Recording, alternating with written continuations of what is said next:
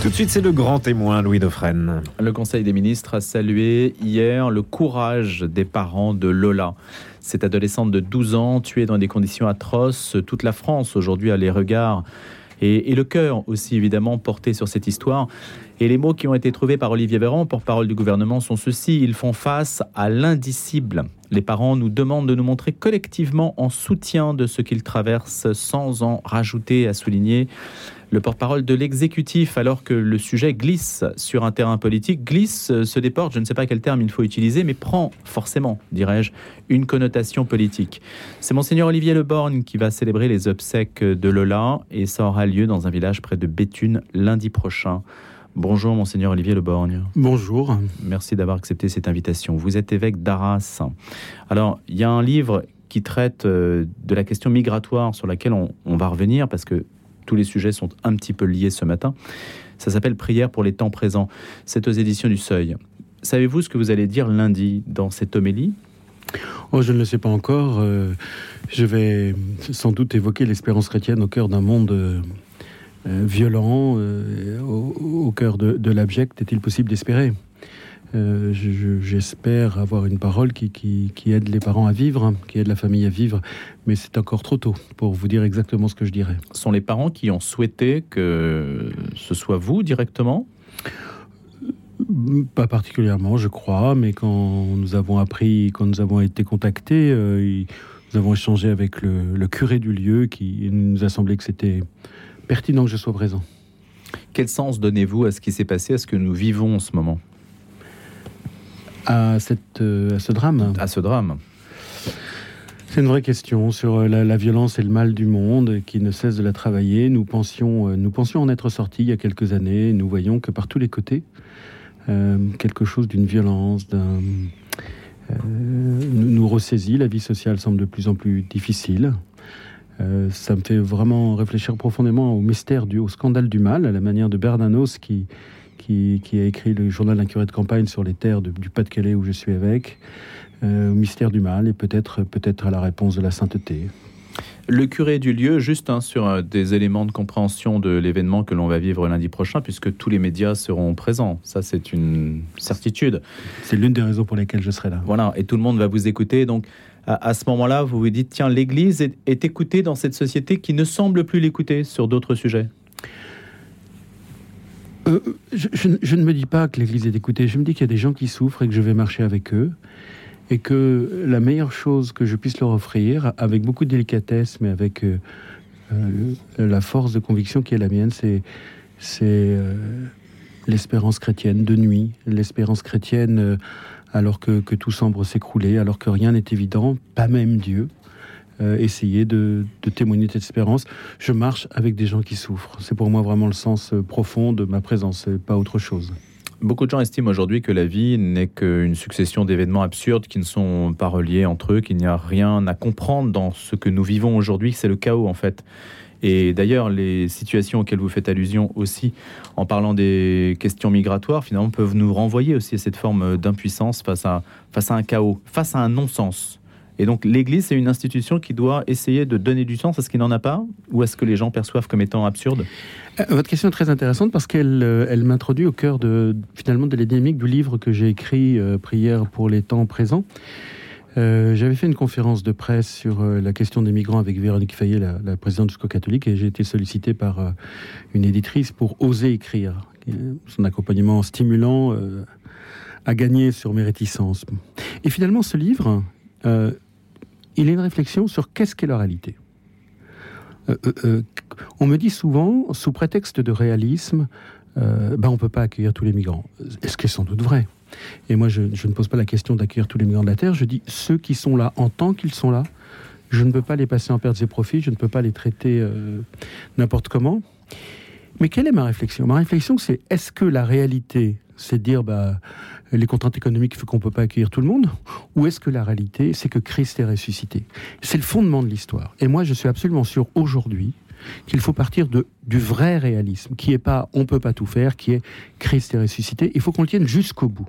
Et si on tient ce réalisme de la résurrection du Christ jusqu'au bout, y compris socialement, en tous les cas à notre place, nous les chrétiens, peut-être que des choses changeront. Mais je refuse ce faux réalisme qui n'arrête pas euh, de se replier sur lui-même, qui n'arrête pas euh, de passer les minorités ou en perdre ses profits. Euh, ce n'est pas possible. La réalité fondamentale, c'est que Christ est ressuscité. Alors le mal continue à faire son œuvre dans le monde. C'est pour moi une énigme, mais je crois vraiment que le Christ a gagné sur la croix et aux obsèques de Lola, j'essaierai de dire quelque chose qui touche à ça. J'essaierai, maladroitement, petitement, mais j'essaierai. Quels sont les écueils qu'il faut éviter euh, lors d'une prise de parole en public de cette nature-là? Écoutez, vous poserez la question à un spécialiste en communication. Moi, j'essaierai d'être moi-même et d'annoncer bah, Si vous l'êtes. Oui, écoutez, faut, faut, pas parler pour les médias, faut parler pour la famille. Euh, il faut Donc ça c'est le premier point. Pas, être dans un compassionnel trop fort tout en étant profondément dans l'empathie, mais faut pas faut pas jouer avec l'affectivité. Faut pas renoncer à son identité tout en étant extrêmement chaste, tout en il faut pas écraser les gens de l'espérance. La véritable espérance, elle elle s'insinue euh, au hasard des virgules et des silences et parfois des mots explicites, mais il ne s'agit pas de, Je ne vais pas faire un enseignement sur la résurrection mmh. du Christ. Ne pas écraser les gens avec l'espérance, c'est une formule euh, un peu déroutante. Je ne peux pas arriver près ces gens en disant, vous savez, euh, c'est bien sûr très difficile, mais le Christ est ressuscité, donc euh, tout va bien. Je ne peux pas leur dire ça. Mais ça, c'est un discours qu'on entend tout le temps, monseigneur Le Borgne. Eh bien, je, peux dire que j'ai célébré avant-hier les obsèques d'un jeune de 25 ans qui est mort dans des conditions dramatiques. j'ai dit, j'ai dit, on avait l'évangile de Marthe et Marie, mais si ton fils, et si, si, si, pardon, si, si tu avais été là, mon frère ne serait pas mort. Tout le monde pense ça. Et Jésus n'était pas là et son frère est mort. Et voilà que la manière dont Dieu répond à notre violence, ce n'est pas de nous en libérer magiquement, mais c'est d'y plonger pour nous donner la puissance de sa résurrection. Je vais dire quelque chose de cet ordre-là qui nous met debout, qui fait qu'on peut-être qu'on trébuche parfois, mais que euh, il est toujours possible d'avancer, que tout sera récapitulé dans l'amour et que ça, ça peut donner sens à ce qu'on a à vivre aujourd'hui, y compris dans, dans sa dispersion, dans sa difficulté de, de ressembler dans un sens cohérent. Parler de Lola, est-ce que c'est aussi mécaniquement, forcément, on est obligé de parler de son meurtrier? De le mal, Du mal qu'il a commis? Ah, du, On ne peut pas. L'un des pièges, ce serait d'avoir un discours complètement désincarné. Il faut bien que j'assume le fait du drame qui s'est passé. Il faudra que j'y fasse écho avec une certaine délicatesse. Moi, euh, je prierai aussi pour l'agresseur. Je prierai aussi pour le système judiciaire qui puisse faire son travail. Euh, comment j'en parlerai Comment j'y ferai allusion Rendez-vous lundi. Dans un crime atroce, euh, monseigneur Le Borgne, quand le, mal s'exprime de cette façon-là, de manière si aiguë, si évidente, est-ce qu'on s'interroge sur la présence surnaturelle du mal, l'éventuelle euh, action action directe, si je puis employer ce terme qui renvoie à une histoire, action directe du mal, c'est-à-dire de personnes qui peuvent être, pourquoi pas, je ne sais pas, possédées, infestées? Est-ce qu'on peut se dire est-ce que ça renvoie à une réalité surnaturelle qui n'est pas humaine? Je vais vous lire et puis vous réagirez parce que vous dites dans votre ouvrage. Euh, euh, en faisant allusion à, la question migratoire, les personnes qui frappent à la porte de l'Europe et à la France sont de la même humanité que nous, c'est-à-dire qu'elles sont aussi complices d'inhumanité en ce qu'elles sont capables de violence. nous partageons avec tous nos semblables le fait, nous sommes des hommes certes, mais nous sommes aussi euh, dotés d'un pouvoir inhumain, d'une capacité inhumaine. Euh, ça, il faut l'identifier. Est-ce qu'il y a une origine surnaturelle à ça? D'abord, euh, quand je parle des migrants, je, si Jésus met les pauvres au centre, il m'a envoyé prêcher la bonne nouvelle aux pauvres. Hein. c'est Isaïe repris à la synagogue. Il m'a envoyé prêcher la bonne nouvelle aux pauvres. Ils sont prioritaires, non pas de manière dialectique et exclusive des riches, mais quand vous mettez les pauvres au centre, tout le monde trouve sa place, alors que sinon, les pauvres sont oubliés. Euh, Jésus ne nous a jamais dit que les pauvres étaient des saints. Jamais. Il y a un romantisme là-dessus qui, hmm. qui, qui, est, qui est tenu par ceux qui ne s'occupent pas des pauvres. Néanmoins, ils sont l'objet de la prédilection de Jésus. Alors, ces pauvres, oui, ils sont faits du même bois que moi, du même tonneau. Euh, et, parfois, certains sont tellement blessés. Moi, j'en ai vu dans, à Calais depuis tellement longtemps et, tellement malmenés par la vie que, ça réveille chez certains de grandes violences. C'est évident. Euh, les forces de l'ordre doivent régulièrement intervenir parce qu'il y a euh, des difficultés entre ethnies, entre personnes. C'est évident. Mais je crois que c'est toute. Il y, a toute la réflexion de l'Église sur le péché qui, pour moi, contrairement à ce qu'on pense, n'est pas culpabilisant, mais, mais, me permet de nommer les choses. Je crois qu'il faut une réflexion fondamentale sur le mal et que notre société manque d'une réflexion sur le mal. Je crois que c'est la grâce du catholicisme d'avoir une vraie réflexion sur le mal. Personnellement, je ne sais pas ce qu'est le péché originel, mais je vois bien son œuvre en moi. Je ne fais pas le bien que je voudrais faire, je fais le mal que je ne voudrais pas faire, que l'enfer est pavé de bonnes intentions J'explique dans mon livre que l'État fait beaucoup de choses pour les migrants, mais qu'en même temps, je le suspecte, sans qu'il le veuille sans doute, parce que je vais être bienveillant, mais d'être un peu pompier pyromane, de créer les conditions, euh, de, devoir résoudre un problème en, créant les conditions de ce problème. Euh, et je ne peux pas exclure, et là j'ai changé depuis 30 ans, ça fait 30 ans que je suis prêtre, je ne peux pas exclure l'hypothèse J'aime beaucoup Bernanos, j'étais l'évêque du diocèse Bernanos, l'hypothèse du mal. Alors, J'aime pas les. On est tellement bloqué par l'imaginaire, mais, du malin, du mystère d'iniquité dont parle saint Paul, du diable, le diviseur, de, Satan, l'accusateur. Je ne peux pas exclure cette hypothèse-là. C'est toujours des hommes et des femmes qui posent les actes, mais que notre monde soit traversé par un mal qui excède la simple capacité de, vous, de moi, je le crois. Je crois qu'on ne peut pas l'exclure. Vous avez dit tout à l'heure, il ne faut pas écraser par l'espérance. On a beaucoup reproché à l'Église d'écraser le monde par le sentiment de culpabilité qu'elle provoquait chez ceux qui qu'elle dominait, dirions-nous, si on avait une lecture un petit peu négative des choses. Euh, ça veut dire que euh, parler du mal, ça dérange aussi des ecclésiastiques, des prélats, parce que c'est une façon de, garder la maîtrise sur des... de culpabiliser, de dire qu'on a toujours une prise sur quelqu'un? Euh... C'est ça qui rend la chose délicate à aborder? Je crois qu'elle est délicate à aborder parce qu'il ne faut pas l'aborder d'abord d'une manière morale, c'est bien, c'est pas bien, mais d'abord d'une manière euh, théologale ou athéologique, puisque le, péché, c'est l'absence de Dieu. Et euh, moi, vous voyez, quand je parle du péché, j'évoque tout ce qui euh, dévitalise, défigure, décrée, décréation de l'homme. C'est tout ce qui nous abîme, en fait. Et qui qui peut dire rien ne m'abîme Qui peut dire il n'y a pas en moi de contradiction euh, qui me tire du côté de la mort et pas du côté de la vie Je pense que là, on peut avoir une vraie pensée. Et quand moi je parle du mal, immédiatement je parle de celui qui a vaincu le mal. Moi, si je vais me confesser, je vais me confesser régulièrement et j'invite vos auditeurs à le faire régulièrement. C'est pas pour dire je suis nul, c'est pour dire tu m'aimes. Tu m'aimes même quand là tu as vu, là vraiment Seigneur, j'ai été nul. Tu peux pas y mettre euh, un, saut de ton amour, hein, parce que mon amour tout seul n'y arrivera pas. Ton amour. Je relisais Éphésiens que nous entendions, que nous entendons ces jours-ci, chapitre 1, verset 20. Il dispose pour nous, il, agit pour nous avec la puissance dont il, a, dont il s'est servi pour euh, la résurrection de Jésus et son ascension dans la gloire. Est-ce que les chrétiens vont croire à ce qu'ils professent C'est aussi le cœur de mon livre. Est-ce que les chrétiens vont croire à ce qu'ils professent Il a agi, il, j'ai plus les mots exacts, mais il utilise pour nous la puissance qu'il a utilisée pour ressusciter Jésus d'entre les morts et pour le faire euh, monter à, la à sa droite. Mais on est devant l'immense, on va pas se coucher, on va y aller. Ça, c'est ce discours-là qui doit passer.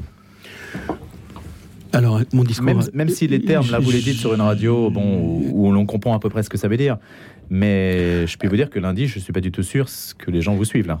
Mais euh, je vous remercie de m'aider à être avec. je suis désolé. J'ai un peu d'expérience. Oui, oui, je sais bien. Mais non, non, mais parce qu'on parlait des écueils à éviter, vous, avez, euh, vous les avez bien identifiés. Euh, si on les rappelle, justement, éviter le compassionnel. Mais c'est un dosage, je pense que vous devez ah, passer des nuits quand même à réfléchir parce que je pense que c'est quand même très difficile. C'est-à-dire que moi, j'insiste vraiment pour que. voilà, je veux qu'à tous les baptêmes, on dise l'enfant est plongé dans la mort à la résurrection du Christ. on me dit souvent ah non, monseigneur, ils ne peuvent pas comprendre. Je dis merci de les prendre pour des imbéciles, hein, parce que ce que l'Esprit Saint éclaire pour certains, pourquoi il ne l'éclairerait pas pour d'autres? Je leur dis, mais en fait, vous savez pas ce que ça veut dire pour vous? Ils me disent non. Bah, c'est ça. Eh ben, on va travailler. Mais soit la bonne nouvelle est une vraie bonne nouvelle qui a un effet euh, dans le quotidien, et dire que nous avons été plongés dans la mort et la résurrection du Christ, ça donne une énergie chaque jour. Et en fait, c'est très simple. C'est très simple. Dieu a épousé ce qui me fait mal et ce qui m'abîme pour venir l'habiter de sa résurrection. Mais quand, en fait, c'est très simple, mais il faut prendre le temps de le bosser un tout petit peu. Le Seigneur nous a donné une intelligence, c'est pas pour la mettre au vestiaire. Et de fait, il faut aussi notamment dans des assemblées comme celle que, que je présiderai bientôt, vraiment réfléchir aux mots et, être très sobre et être très simple dans les mots utilisés.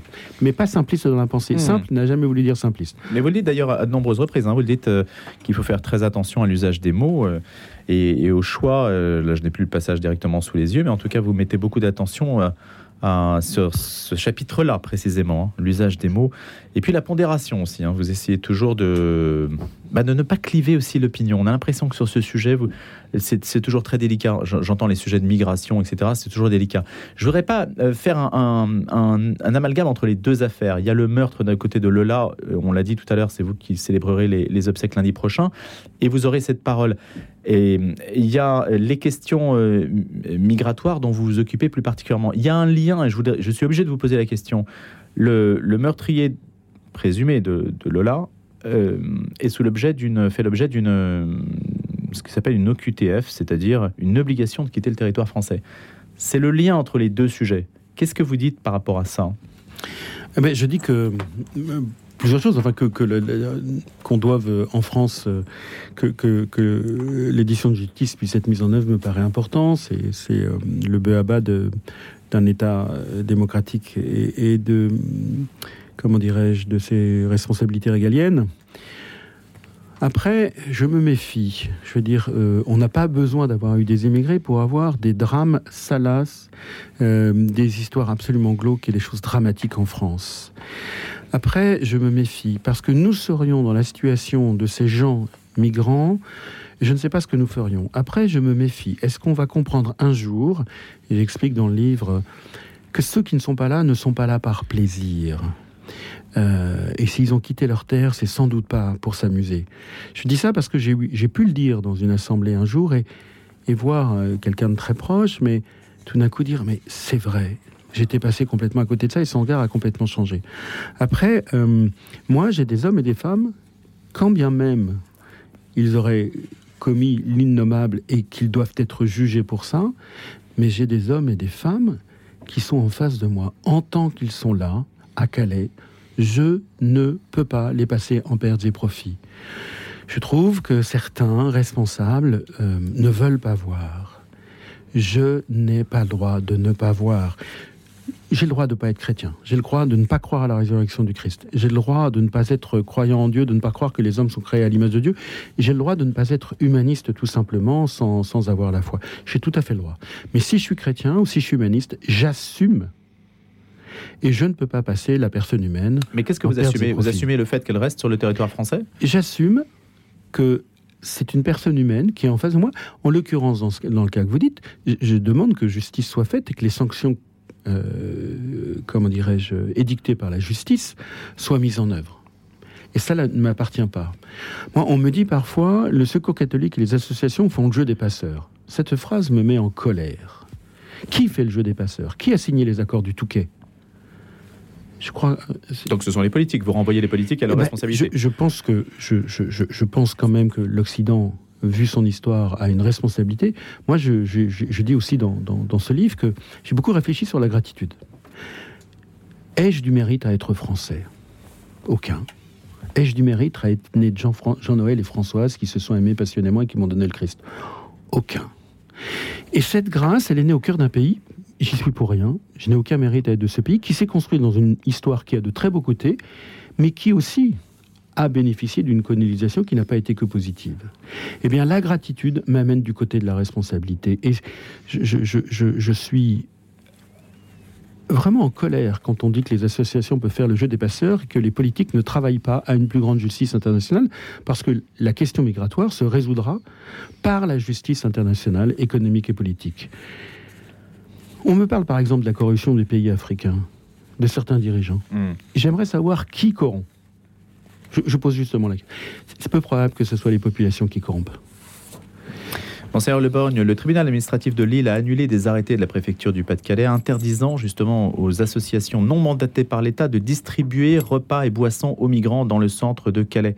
Cela, c'est une évolution. Euh, vous étiez au courant de ces dossiers? Parce que vous suivez ça de près. Je précise que Le père Philippe de Mester, qui a fait une grève de la faim, euh, il, il, a été sur notre antenne à ce moment-là, qui a cessé sa grève de la faim, c'était l'an dernier, hein, je crois. Il, a, oui, oui. il, a, il, avait 72 ans, hein, euh, pour obtenir l'arrêt des démantèlements de camps de migrants. Vous êtes sur cette ligne-là, l'arrêt du démantèlement des, des, camps de migrants? J'ai beaucoup discuté avec le préfet du Pas-de-Calais. On est devant une société devant une, une difficulté juridique euh, euh, assez forte puisque le droit français, si on les laisse en place, demande de passer par un, par un juge d'instruction et ça peut prendre trois ou six mois. Or, personne ne veut réinstaurer la jungle, qui été un lieu de grande violence. Et du coup, les, les, euh, tous les deux jours, on les déplace. Euh, encore aujourd'hui. Encore aujourd'hui. Reconnaissons que ce n'est pas une ce n'est pas une situation acceptable.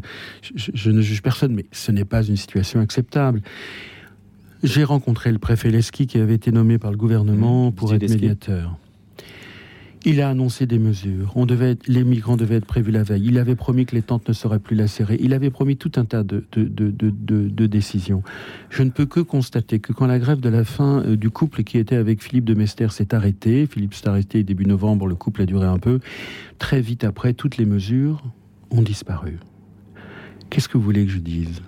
Moi, j'ai écrit au préfet Leski en lui disant, mais monsieur le préfet, la parole de l'État.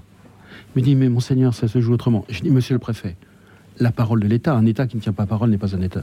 Il y a une question très forte. Et alors? J'ai pas, pas de réponse. Non. Il faudra inviter Didier Lesky. Mais si vous le voulez et le mettre donc face à sa responsabilité. Mais c'est un homme, euh, d'ailleurs on a discuté ensemble, on s'est rencontrés, hein, euh, et c'est un homme avec lequel il n'est pas inintéressant de réfléchir. Et je pense que je, ne, je ne jette pas le haro, enfin je ne jette pas l'opprobre sur mm. les, les responsables politiques, c'est une gestion extrêmement compliquée. Moi, j'ai des hommes, des grands serviteurs de l'État, je n'aurais pas les noms qui sont encore en poste, qui m'ont dit mais il n'y a pas de solution. Il y en a un qui m'a dit récemment, très engagé dans le Pas-de-Calais, tant que l'Angleterre sera à 26 km de, de Calais, ce sera compliqué. Le gouvernement estime qu'il doit faire mieux sur les expulsions d'immigrés irréguliers. C'est ce qu'a dit euh, Olivier Véran. Qu'est-ce que ça veut dire, doit faire mieux? Sur les expulsions C'est bizarre, un peu comme. Euh, eh bien, faudrait je porte un jugement, mais, mais ce serait la tournure est, est Est-ce qu'il faut qu'il y soit plus efficace? Est-ce qu'il faut prendre mieux, soin, mieux soin de l'humanité parce que quelqu'un qui est en infraction est toujours un homme et une femme qui a une dignité inaliénable? Les chrétiens qui se battent pour la dignité inaliénable de la personne humaine de la conception naturelle à la mort naturelle ont raison. Mais ils sont dans l'incohérence absolue s'ils ne le défendent pas dans toutes les situations de la vie. De même que ceux qui s'engagent auprès des plus précaires des migrants manquent de cohérence s'ils ne défendent pas les dignités de la personne humaine du début jusqu'à la fin. Ça, j'essaie de le dire aussi. Mais euh, c'est ça dont il s'agit de, de promouvoir. Vous avez déjà célébré la messe avec des Érythréens, des Éthiopiens. Vous y retournez régulièrement? Alors, je suis retourné plusieurs fois à Calais et il y a une antenne du SCO catholique qui fait un travail remarquable. Euh, j'y étais encore, j'y suis passé encore lundi. Euh, j'y reviens pas tous les jours. J'ai célébré mmh. Noël dernier. Je ne sais pas ce qui en sera pour l'avenir. Merci beaucoup, Monseigneur Olivier Leborgne. Évêque d'Arras, d'avoir été avec nous ce matin. Prière pour les temps présents qui fait écho à l'actualité longue, à cette question, notamment euh, celle des migrations, mais c'est beaucoup plus profond que le commentaire d'actualité auquel on peut se livrer habituellement sur ce type de sujet, comme on a pu le comprendre à travers votre propos, votre réflexion. Merci également de nous avoir parlé un peu par anticipation de ce que vous direz lundi prochain aux obsèques de la petite Lola dans un village près de Béthune, dans le Nord. Je vous souhaite une excellente journée.